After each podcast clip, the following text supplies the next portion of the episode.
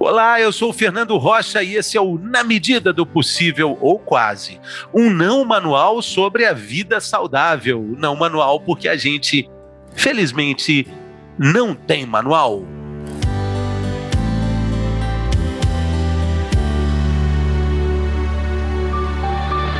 Qual é o melhor horário para fazer atividade física? Essa pergunta é difícil, hein? É de manhã? É de tarde ou à noite? Será que existe um tipo de atividade mais propícia para diferentes momentos do dia? Nesse episódio, a gente fala sobre isso com um dos mais experientes professores de educação física de todo o país. E tenho o privilégio de ser amigo dele, meu queridíssimo José Rubens Delia. Como vai, Delia? Que saudade de você. Fernando, eu estou com saudade de você na imagem e agora, na verdade, no podcast, que é muito legal. Tem acompanhado, baita sucesso, né? Você também traz assuntos interessantes. Muito bom esse papo nosso. Feliz de estar aqui com você, porque é o Gafanhoto Man, né? Lembra lá que você O nosso grande Gafanhoto Man teve muito tempo no bem-estar conosco e ajudou muitas pessoas a entender melhor essa necessidade, né, vital do movimento, né? Então, Delia é alguém muito indicado para responder essa pergunta. Vamos direto para ela. Existe claro. esse horário ideal, Delia? Eu vou te responder da forma que você gosta. Todos. Todos. Primeiro, né? Olhando que biologicamente a gente tem aspectos interessantes, mas todos os horários. A gente sabe que a atividade física, uh, eu sou um vendedor de atividade física. Se o cara falar assim, ah, só posso de madrugada, eu vou, eu atendo gente 5 horas da manhã. Né? Até porque uh, uh, a agenda agora com a pandemia está diferente, mas é só para dizer que, que no período da manhã você tem uma produção muito grande de um hormônio, né, o cortisol, que na verdade ele favorece a você ter queima calórica. De manhã é excelente para atividade física, mas a gente tem alguns senão aí em cima desse negócio que é humor, né? A pessoa ela não está, por questão desse, desse cortisol e ter passado a noite dormindo, ela fica meio preguiçosa, até engatar uma primeira para o exercício físico, provavelmente ela já voltou para a cama. Essa que é a verdade. Porém, é, porém, na verdade, é um horário muito bom para quem pensa em perder peso. E também um horário muito bom para quem pensa em fazer atividade física regular, porque se deixar vai ser no meio do dia, hoje vai ser outro horário, ela vai ter as interrupções naturais da vida e vai falar, ah, não deu hoje, não deu hoje. É a hora que ela vai fazer um, um, uma avaliação do que ela fez, muito pouco. Essa é que é a verdade. Agora, existem outros fatores aí, você falou algo muito importante, né? Perceber é, é, se conhecer, saber a situação do seu humor de manhã, né? De manhã pode ser um horário bom para o organismo, mas o seu organismo não tá bom para o horário, né? Sim. Mas existem outros problemas, como, por exemplo, o problema de insônia. A atividade física vai é, resolver, ajudar esse problema ou vai contribuir para a insônia aumentar, dependendo do tipo de atividade que a pessoa fizer? A insônia patológica, tem gente que, tem, que sofre de insônia. Mas, assim, na verdade, para todo mundo, exercício físico ajuda a regular o corpo inteiro, a saúde integral. E com isso, o que, que é interessante? Que as pessoas se conheçam mais. Lógico que quando você. Eh, a insônia é lá perto da noite, na verdade, dizem que o melhor é ficar quatro horas antes de dormir com esse, essa última atividade física. Né? Então, mas às vezes a pessoa não consegue, né? às vezes a pessoa chega às 10 horas da noite e não vai e tem que fazer atividade física, mas o, grande lance é testar. Né? O grande lance é testar porque tem muitos outros hormônios poderosos que fazem você relaxar e ter um sono bacana. Né? Às vezes a pessoa tem uma dificuldade mesmo, aí ela tem insônia, a gente recomenda que ela procure um especialista para poder resolver isso. Né? Não fazer atividade física se insônia, porque ficar sem dormir, é onde você tem toda a reparação da sua integridade, saúde, de atenção, da sua, vamos dizer, do aspecto psicofísico para você ter uma jornada bacana no dia. E isso é importante observar. Agora, essa recomendação que você falou, né? Começamos dizendo, é todos são importantes, mas com relação à idade, a recomendação do horário pode mudar? Pessoas mais velhas, mais jovens, adolescentes? Olha, depende muito de como a pessoa leva o estilo de vida dela. Né? Se ela já tem uma regularidade na atividade física, é uma pessoa que come, faz alimentações regulares, né? direitinho, ela vai ser igual, ela tem perda mínima. Né? Mas se é uma pessoa que está vamos dizer, às vezes a gente fala um, um, um novo velho.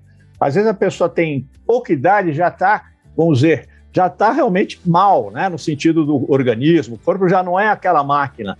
Então, com isso, com certeza, com mais idade e não se cuidando, ou até com menos idade, você tem alterações importantes e você pode ter preju prejuízo do sono também. Ah, então aí o horário mais recomendado seria pela manhã, então? Aí a gente evitaria o horário da noite? Aí que é legal. De manhã é a hora que você pode perder peso, é a hora que você pode fazer os exercícios cardiovasculares. É muito interessante para você correr, pedalar, nadar, né, Fernando? Você nadou tanto lá na USP, você pedalou um monte, também pedala, não sei se ainda. Pedalo ainda, claro. Que, é, é, você fez um estilo, você mudou seu estilo de vida com essas atitudes. Porque você, antes de entrar no programa, cedinho, que você tinha que estar cinco horas da manhã, você já vinha pedalando. Então, é, essa atividade, quando a pessoa sente que ela melhora, ela fica mais saudável e, e, e ela tem mais o que a gente fala, o fôlego para resistir a um dia uh, que talvez tenha muitas, muitos, muitas demandas, né?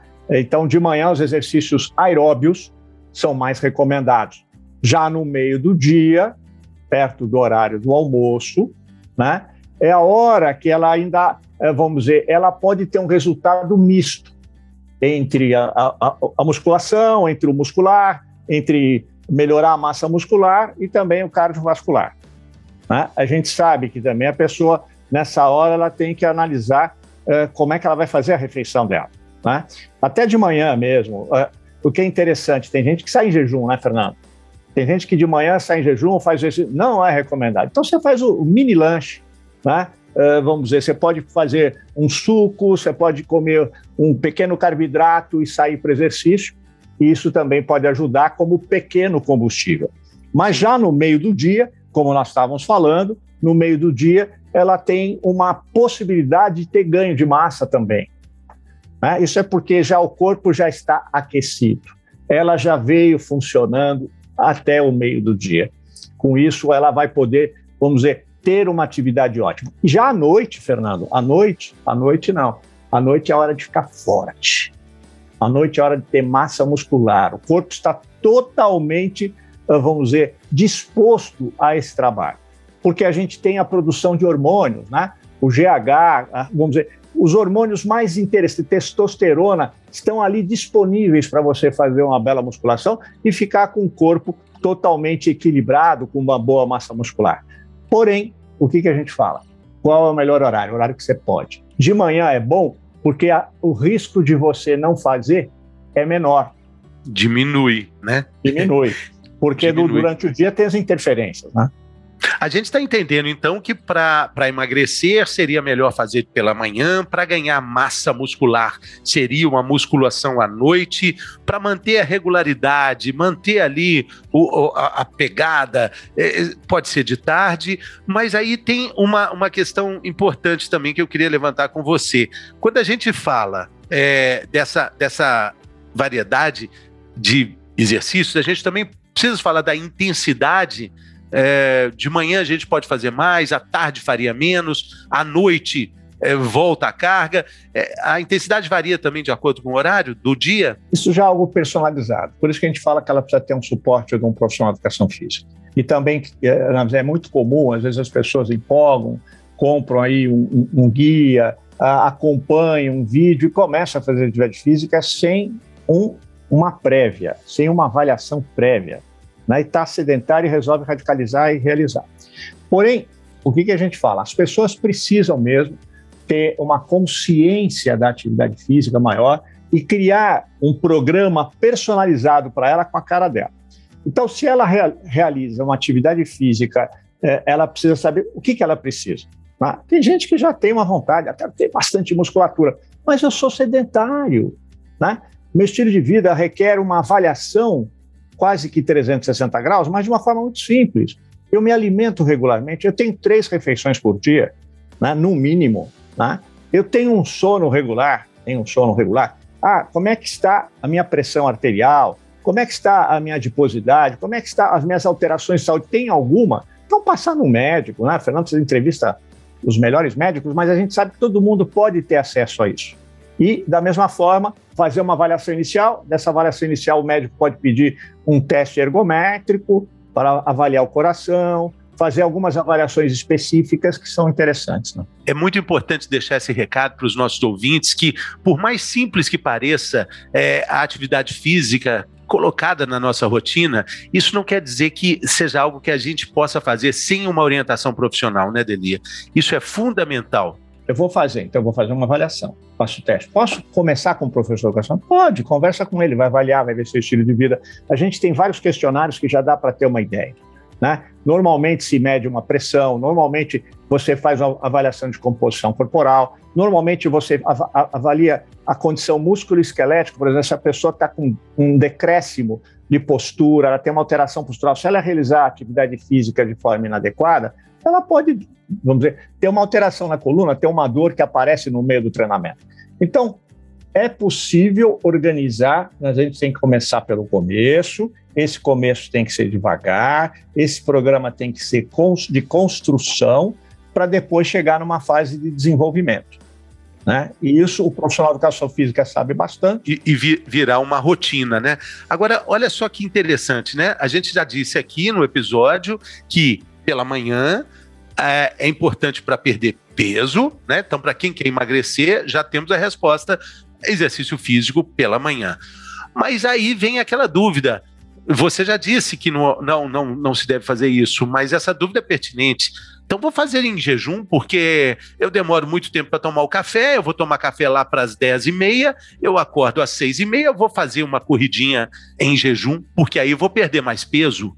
Esse raciocínio procede? Então, eu falei que ela não pode ficar, quando ela ficou no mínimo 6, 7 horas dormindo, ela está em jejum. Isso daí pode gerar uma alteração, né, uma sensação de baixa, pressão baixa, de queda de glicemia e tudo. Entendeu? Ela fazer um, um micro café para sair para o exercício físico. Comer, sabe? Tomar um suco, comer um pãozinho com alguma coisa e, e já sair para o exercício. Ali, ela tem o pequeno combustível que ela precisa para realizar o exercício físico. Se é durante uma hora, ela vai resistir. Depois, não podemos deixar de esquecer de fazer o café da manhã, porque a principal refeição que a gente tem é o combustível mais importante do dia.